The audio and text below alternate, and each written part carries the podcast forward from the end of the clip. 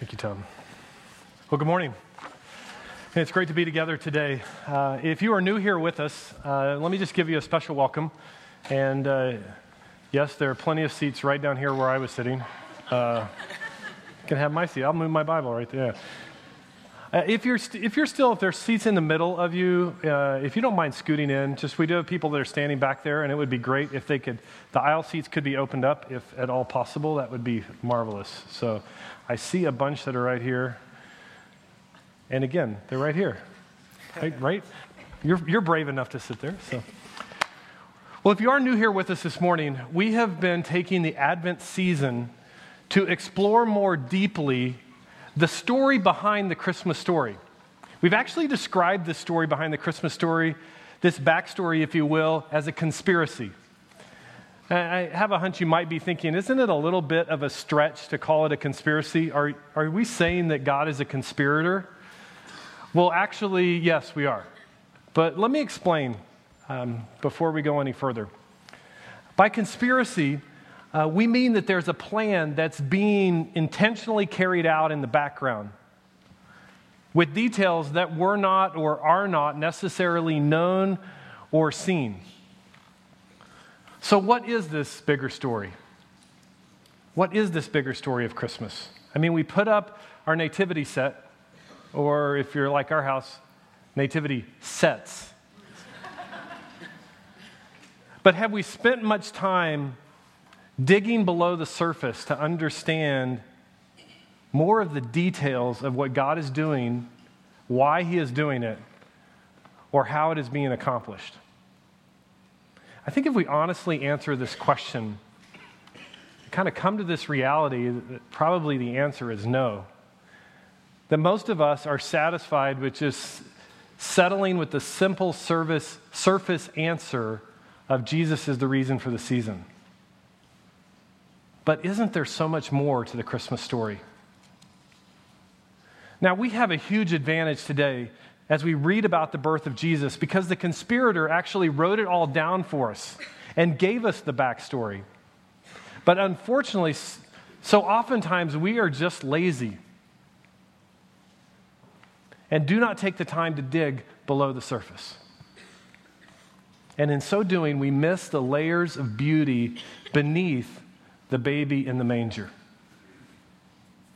I don't know if any of you have had, had the opportunity this year or in past years to see the Messiah, but Sharon and I had the joy of attending it just a few weeks ago at the Kauffman Center. And once again, we were blown away by the beautiful work of George Frederick Handel. In each scene, the Kansas City Symphony beautifully unveiled another layer of the backstory of Christmas. One of the things I love about it, just to make sure that we don't miss it or you don't miss the story, that as you walk in, they hand you the lyrics to follow along, which are taken straight from the pages of Scripture. Now, as much as I love the Messiah and all the beautiful layers to the story of Christmas that it displays, it tells the story through a narrow perspective of the prophecies of Isaiah. And there is so much more to the story. It's a story that begins with God's beautiful and perfect creation. But as we know and feel so deeply this morning, in the wake of Friday's horrible tragedy, the world we live in is anything but perfect and beautiful. God's perfect design was vandalized by man's sinfulness and disobedience. And as a result, this is not the way it's supposed to be. The story of Christmas is the story of a loving God who is at work rescuing and redeeming this broken world in which we live. This morning, we are going to see this conspiracy of love unfold through the music and lyrics of singer songwriter Andrew Peterson and a compilation of songs that he's entitled Behold the Lamb of God. And just to make sure we don't miss anything to this story, the lyrics to, that he has written will be displayed on the screen for us to follow along. So So as we listen, as we hear, may our hearts be filled with hope as we go below the surface story that we so often settle for in this season of Christmas. A rescuer is at work. I don't know how we can not clap after that. So thank you, Angela and Van, um, for helping us enter into the story in that way. Uh, that's probably my favorite song on the album, and uh, it's probably the most difficult to play, too. So well done. Absolutely beautiful. The people, I hope you feel this, the people long for rescue. And the lyrics of this song so beautifully portray the long line of solutions in which they place their hope. Although Moses freed them from slavery and bondage, they found themselves in this self made prison of disobedience and once again longed for rescue. They cried out to God for a king. And if you were with us this past summer during our series on the kings, you might remember that that didn't turn out so well. They had this right idea for longing for a king, but as Andrew Peterson's lyrics so beautifully pictured, it was the wrong kind of king that they were looking for. And this long line of kings got progressively worse, and eventually God's people were once again taken into captivity. And once again, they cried out for deliverance.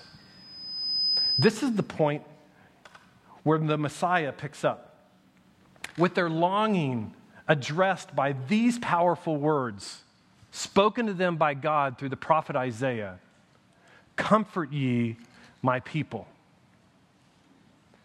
Now, for those of you that are Messiah fans in here, I've just lost you because you're now singing that song in your head. So hang with me. I just want us to feel the weight of these words. God's people are experiencing the pain and brokenness in the in this world in very real and agonizing ways. And God speaks to them through the prophet Isaiah and says to them, It's going to be okay. Now, those words alone would be hollow to them, just as they are hollow to us today. What is the basis for this comfort? Where are we to find our hope? Isaiah tells them that there is another leader coming, an heir from the line of David, with these familiar words For to us a child is born, to us a son is given, and the government shall be upon his shoulder, and his name shall be called Wonderful, Counselor, Mighty God, Everlasting Father, Prince of Peace. Of the increase of his government and of peace, there will be no end. On the throne of David and over his kingdom, to establish it and uphold it with justice and righteousness from this time forth and forevermore. The zeal of the Lord of hosts will do this. Don't you know the people jumped for joy as they heard this news delivered? But unfortunately, it took a while for this promise to be fulfilled. And by a while, I mean over 500 years.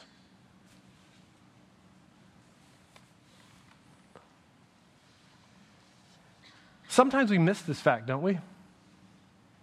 We, we hear the prophecy of Isaiah and so quickly follow it with the story of the birth of Christ that we forget about the time between. And not only is there time between,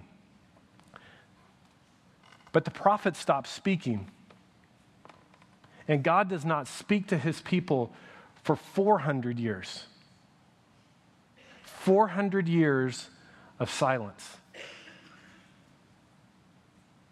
Now, during this time, don't you know their longing for rescue grew? As did their skepticism about this whole idea of a Messiah.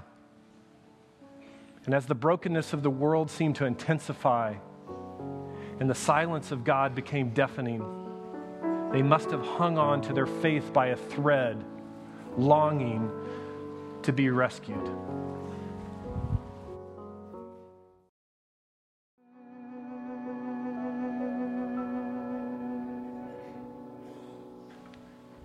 O come, O come, Emmanuel. God with us. Have you ever stopped to think about the possibility that we were designed with the need for God's physical presence?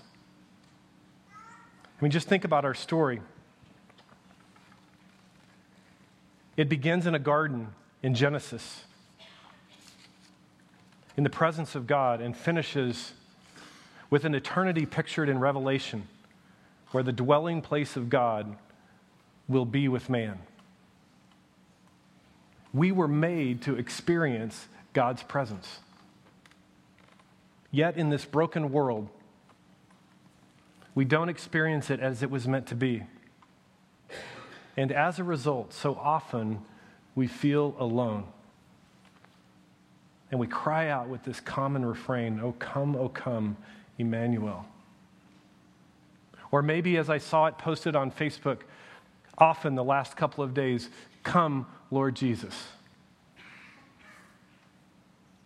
In this Christmas season, there lays a, a painful irony that this is a time when we celebrate the, the presence of the rescuer who came to us. And yet, it is the holidays that often accentuate our aloneness. We retell the story of Jesus' physical presence, the story of God coming near. And we know that we can't touch him and feel him in the same way that those who walked with him did. And we feel alone. Now, we believe he's coming back, but that doesn't help right now. He's not here anymore. We often find ourselves echoing the cries of the Israelites as we long for his return. But here's an important truth for us to grasp this morning. We may feel alone, but actually our waiting is different. Christmas means that we are never alone. Let me explain. Jesus spoke to his disciples before his departure and wanted to make sure that they and us would know that he would not leave them or us as orphans. And he spoke these words in John 14. He said, I, And I will ask the Father, and he will give you a helper to be with you forever. Now, I know you've heard this before. But I want you to think anew with me this morning about this amazing reality. If you are a follower of Christ, you have not been left alone. God has sent the Holy Spirit to be with us while we wait and yearn for all things to be made new. And as if that isn't amazing enough, this is not just God with us, this is God in us. And let's be very clear here the Holy Spirit is more than a power, He is a person. He's more than a force, He is a friend who is there with us to help us along the way as we are lonely and longing for life as it was meant to be. He hears our cries and our aching from Friday. In Romans 8, Paul writes to remind us of the presence of the Holy Spirit in our lives. And he writes, likewise, the Spirit helps us in our weakness. And have you felt like this the last 48 hours? For we do not know what to pray for as we ought. But the Spirit Himself intercedes for us with groanings too deep for words. And He searches, He who searches hearts knows what is the mind of the Spirit, because the Spirit intercedes for the saints according to the will of God. Yes, we ache because we can't touch Him and feel Him, and our faith is stretched as we want to more fully experience the physical presence for which we were designed. But let's not believe the lie that we've been left alone. So, as we continue the story this morning, I want you to see the arrival of Jesus not just against the backdrop of what it must have meant to Mary and Joseph or the shepherds or the people who would interact with Jesus in the days to follow. Let's remember that the conspiracy of Christmas means that we are never alone.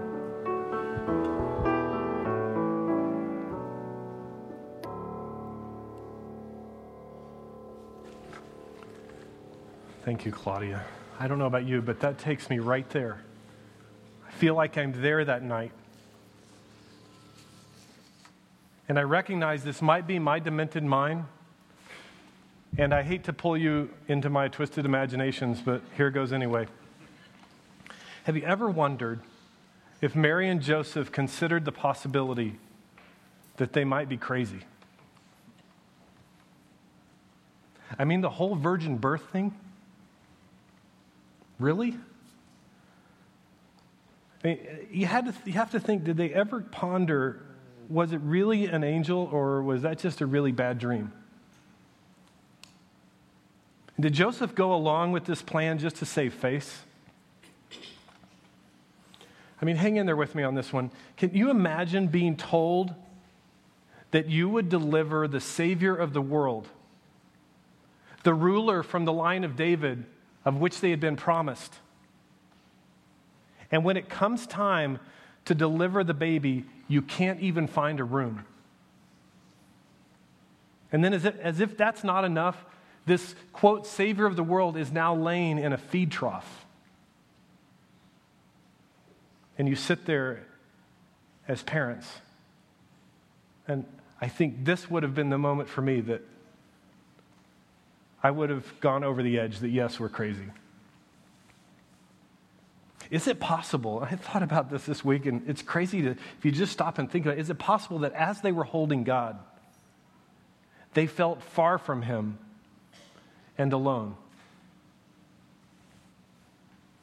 Now, forgive me, Lord, if I mischaracterized their faith. And in some way, I maybe have projected on them my own lack of faith. But sometimes I just don't know what to do with the fact that I ache and I groan at the brokenness of this world. And occasionally I wonder if I'm crazy. Maybe pastors aren't supposed to say that, but is God real? Does he really hear me? And the only thing I can do is the very same thing I think they could do at that night is all they had left was to hope. I love the way Paul wrote about this hope that we can cling to. As he said, through him we have also obtained access by faith into this grace in which we stand, and we rejoice in hope of the glory of God. Not only that, but we rejoice in our sufferings, knowing that suffering produces endurance, and endurance produces character, and character produces hope. And hope does not put us to shame because God's love has been poured out in our hearts through the Holy Spirit who has been given to us. And as Mary and Joseph sat there alone in those moments following the birth of their son, the Messiah, all they could do was hope. But as we know in the story, they wouldn't have to wait for hope with, in hope for long.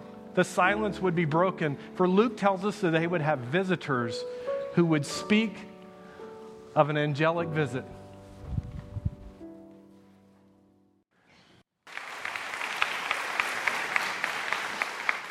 I cried 14 times this morning, in case any of you are counting. Uh, music moves us, doesn't it? It's so powerful for me just to step back and soak in the beauty of this conspiracy of love. I hope you found it that to be true for you as well. Now, I can't help but think that there are some of you here this morning who feel the rescuer tugging on your heart. And I want to give us just a few moments to silently pray. Maybe you feel alone and have recognized this morning anew that God is with you, and you want to approach Him with a grateful heart. Or maybe you're hurting. And although you, you know He's with you, you still long for His physical presence. And you find yourself this morning crying out, Come, Lord Jesus. Or maybe you're here this morning trying to make sense of the brokenness of this world. And although you thought you knew the Christmas story, you have been awakened to the love of the rescuer who has come to rescue you. So I want us just to take time to pray silently. And I encourage you to cry out to him. Ask him to deliver you. May it be our prayer that he would pass over us and have mercy on us in the day of judgment. Let's pray together.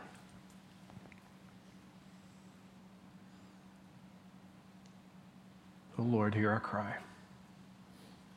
Amen. As we depart this morning, let's remember the good news of the Christmas story. We are never alone. Jesus came to be with us, and through his life, death, and resurrection, he now makes it possible for us to never again experience separation from God.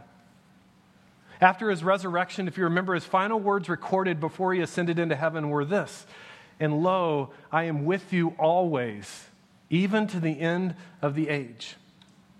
Jesus came on that first Christmas morning. The Holy Spirit is with us now, in God's full presence a reality that we were all designed to experience, is still to come.